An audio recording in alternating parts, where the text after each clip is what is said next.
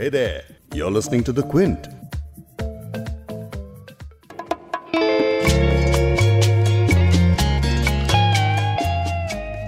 कुछ लोगों के बारे में कुछ सवाल कभी भी नहीं पूछने चाहिए।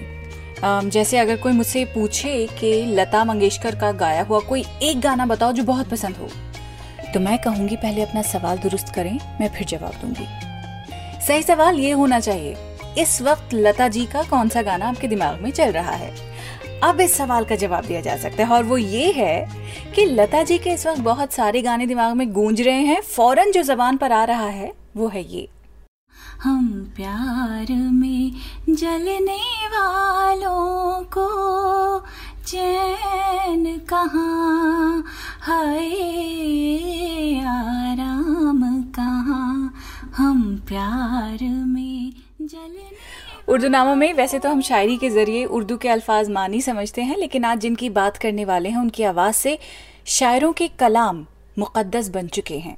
भले ही उनकी उर्दू पर दिलीप कुमार ने एक बार तंज कसा हो, बहुत मज़ेदार किस्सा एक्चुअली वो अभी थोड़ी देर में आपको बताऊँगी, लेकिन इस किस्से के बाद लता जी ने उर्दू सीखने के लिए एक उस्ताद लगा लिए। और उसके बाद उनके शीन काफ इतने साफ़ हो गए कि जो गजलें मिर्ज़ा गालिब की, लता जी की आवाज़ में आप एक बार सुन लेंगे तो उसके बाद बहुत वक्त तक किसी दूसरे सिंगर को गालिब की गजलों के लिए एक्सेप्ट नहीं कर पाएँगे।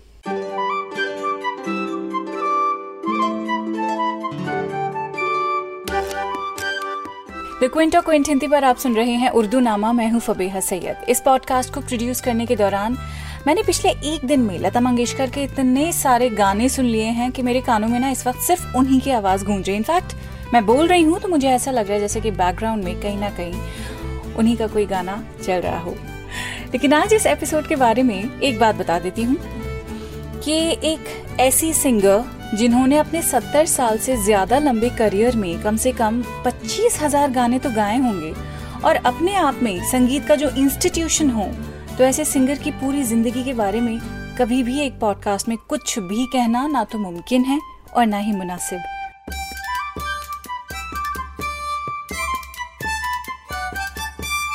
वो इसलिए क्योंकि एक एक डिफाइनिंग मोमेंट उनकी लाइफ का पूरे एक पॉडकास्ट में भी बमुश्किल आ पाएगा। लता जी के अवार्ड्स उनकी फ़ेमस म्यूज़िक डायरेक्टर्स के साथ जोड़ियाँ, उनकी बहन आशा के साथ सो कॉल राइवलरी गानों की रॉयल्टी को लेकर उनकी मोहम्मद रफी के साथ नाराज़गी, ये सारे किस्से आपने कभी ना कभी तो ज़रूर सुने ही होंगे। लेकिन आज, इस पॉडकास्ट में लता जी के स्टार बनने से पहले, ये सारी जो कहानियाँ हुई हैं, उनके होने से पहले जो उनके स्ट्रगल्स रहे हैं, जो रिजेक्शन उनको सहना पड़ा, वो किस्से आपको सुनाएँगे। तो शुरू करते हैं लता मंगेशकर स्पेशल उर्दू नामा लता जी के गाने के साथ जो गा रही हैं, उशोसी पाल। उशोसी प्रोफेशनली गाना नहीं गाती हैं, पर बहुत शौकीन हैं, बहुत खूबसूरत गाती हैं खुद। और लता जी के लिए इनका क्या मैसेज है जरा पहले वो सुन लीजिए Hi, my name is Ushoshi. I'm an early career sociologist and a music enthusiast from Delhi. अगर मेरी लाइफ का कोई साउंड ट्रैक हो तो उसकी लीड सिंगर लता मंगेशकर जी होंगी क्योंकि बचपन से उनके गाने में सुनती आई हूँ और छोटा मुँह बड़ी बात पर मैं उनके गाने गाने की भी कोशिश करती हूँ बीच बीच में और उर्दू नामा की बहुत शुक्रगुजार हूँ कि उन्होंने मुझे ये opportunity the to pay tribute to the legendary Lata Mangeshkar ji I can't be more honoured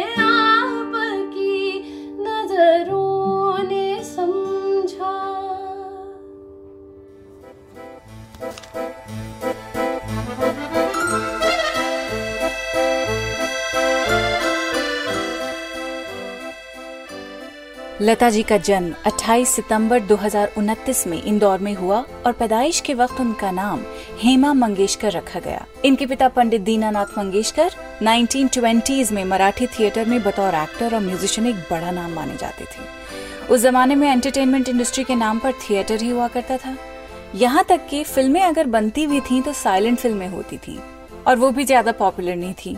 तो दीनानाथ मंगेशकर की गायकी के बारे में उस जमाने के मराठी थिएटर के सुपरस्टार बाल गंधर्व ने एक बार कहा था कि दीनानाथ के स्वागत के लिए वो एक रुपए के सिक्कों का कार्पेट बिछा देंगे। इतने बड़े फ़ैन थे वो दीनानाथ की आवाज़ के।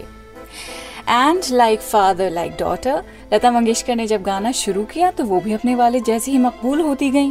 या शायद उनसे कहीं ज़्यादा। लेकिन वो सिर्फ़ तेरह साल की थी, जब उनके फादर की डेथ हो गई। और उसके बाद विनायक मास्टर नाम के एक फ़िल्म मेकर जो मराठी शो बिज़नेस टाइकून थे और दीनानाथ मंगेशकर के करीबी दोस्त थे, उन्होंने मंगेशकर परिवार को अपनी सरपरस्ती में ले लिया।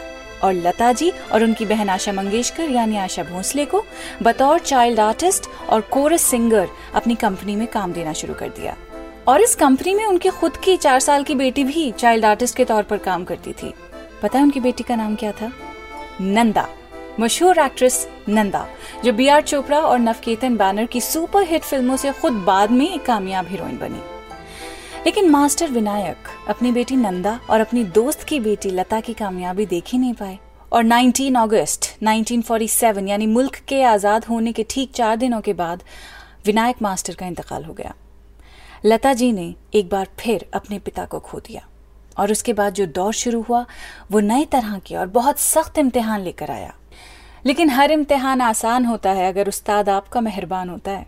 और इस उस्ताद का नाम था मास्टर गुलाम हैदर, जो बॉम्बे में एक बड़े म्यूज़िक कंपोजर की हैसियत रखते थे। इनफैक्ट, लता जी ने खुद एक बार उन्हें याद करते हुए कहा था कि Ghulam Haider is truly my godfather उन्हीं के विश्वास की वजह से रिजेक्शन के बावजूद मैं इंडस्ट्री में रह पाई। लता जी के रिजेक्शन की कहानी आपको सुनाऊँगी, लेकिन पहले उशोसी पाल से लता जी का एक और गाना सुन लेते हैं।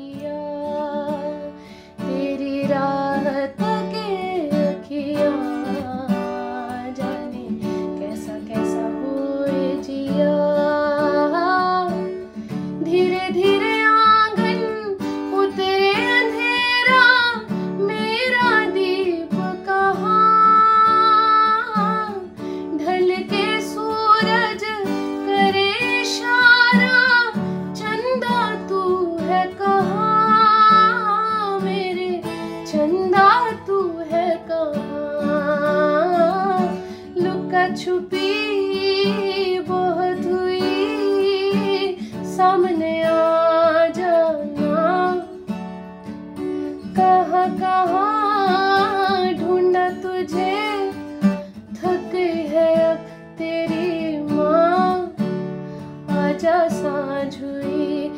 मुझे तेरी फ़िक्र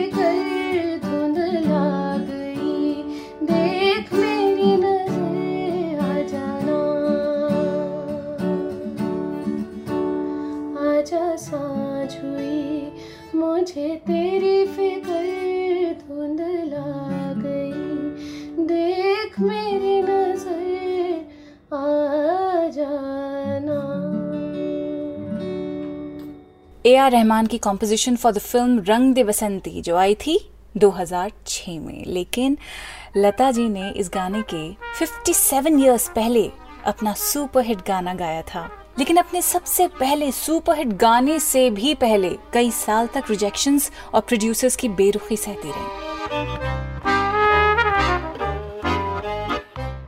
जब लेट थर्टीज और फोर्टीज में नूर जहाँ, सुरैया फ़िल्मों में सिंगिंग सेंसेशंस थीं, तब लता मंगेशकर फ़िल्मों में कोरस के साथ गाया करती थी।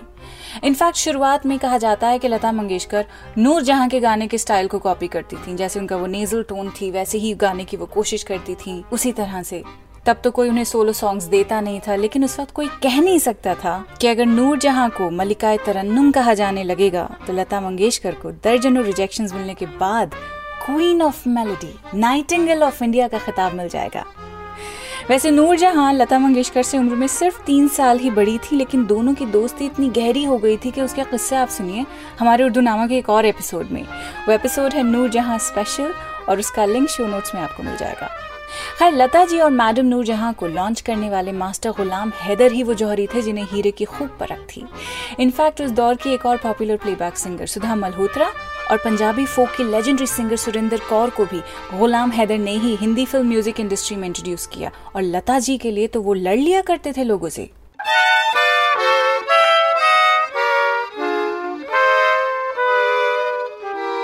जब कोई बड़ा फ़िल्म प्रोड्यूसर लता जी को सोलो गाना देने को तैयार नहीं था, उनकी आवाज़ में उल्टा खामियाँ निकालता था तो गुलाम हैदर उसे खूब खरी खोटी बातें सुना दिया करते थे।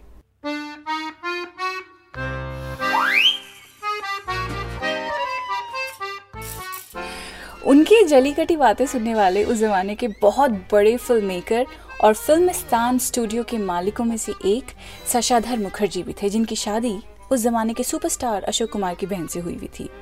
तो आप समझ जाएँ कि उनका क्या रुतबा था। खैर, सशाधर मुखर्जी ने लता जी को ये कह के रिजेक्ट कर दिया कि उनकी आवाज़ बहुत बारीक है और इस बात पे गुलाम हैदर को बहुत गुस्सा आया। इतना कि उन्होंने जवाब में कहा कि एक वक्त ऐसा आएगा कि इंडस्ट्री के प्रोड्यूसर्स डायरेक्टर्स लता के पैरों में गिर के भीख मांगेंगे कि वो उनकी फ़िल्मों में गाना गा दें।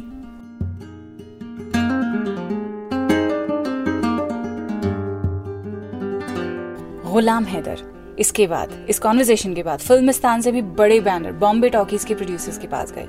और फाइनली 1948 में लता जी को एक बड़ी फ़िल्म में उस दौर की एक मशहूर एक्ट्रेस मुनवर सुल्ताना के लिए प्लेबैक करने का मौका मिला।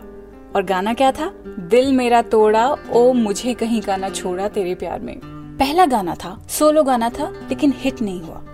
अगले साल, यानी 1949 में, लता जी ने अपना पहला सुपर हिट गाना गाया और उस गाने की रिकॉर्डिंग के दौरान नरगिस की माँ और उस टाइम की एक बेहद बड़ी singer Jaddan Bai recording studio के आसपास ही थी और लता जी की रिकॉर्डिंग ये गाना सुन रही थी।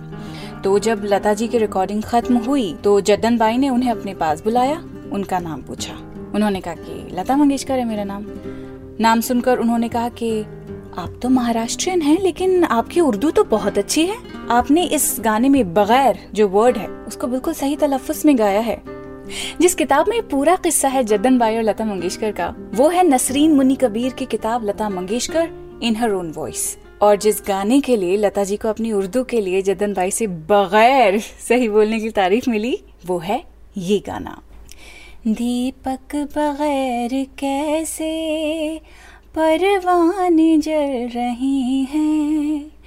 कोई नहीं चलाता, और तीर चल रहे हैं। आएगा आएगा आएगा आएगा आने वाला, आएगा आएगा।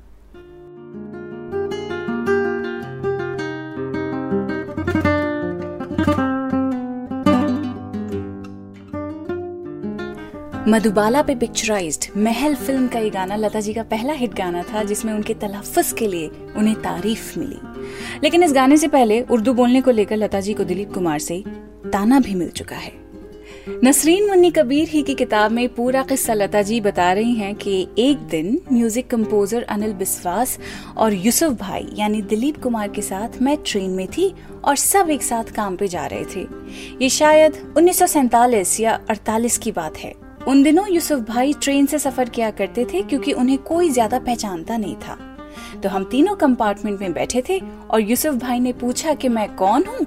इस पर अनिल दा ने जवाब दिया कि ये एक नई सिंगर है और बढ़िया गाती हैं। आप सुनेंगे तो आपको भी बहुत अच्छा लगेगा।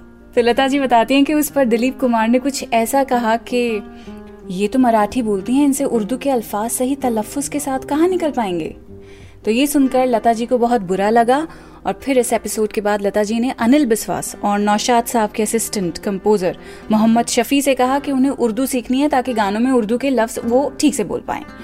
और बस, फिर लता जी को उर्दू सिखाने के लिए एक मौलाना को कहीं से निकाला गया और उन्होंने फिर इन्हें उर्दू सिखाई।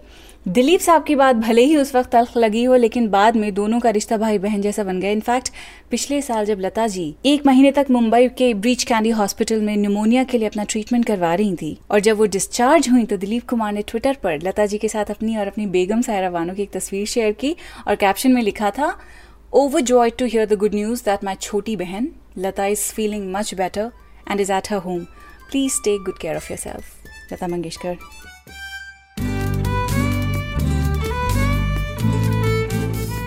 लेकिन जब वो गाना गाती हैं तो आपसे और हमसे बेहतर उर्दू निकलती है। उनके गाने में शीन, काफ, ये सब जगह पे लगते हैं। मिसाल के तौर पे मिर्ज़ा गालिब की गज़लें आप देखिए। मीर तकी मीर की गज़ल दिखाई दिए, यूँ कि बेखुद किया है। उर्दू हिंदी ही नहीं, बल्कि मराठी, बंगाली असमीज़ में भी लता जी ने गाने गाए हैं। अगर प्लेबैक सिंगिंग में लैंग्वेजेस के बैरियर्स तोड़े हैं तो एक्ट्रेसेस के लिए प्लेबैक करते हुए जनरेशन्स की सीमाएँ तोड़ी हैं। मधुबाला से माधुरी तक, मीना कुमारी से रानी मुखर्जी तक। लता मंगेशकर की आवाज़ किसी बंदिश को, किसी सीमा सरहद को ना ही देखती है, ना ही पहचानती है।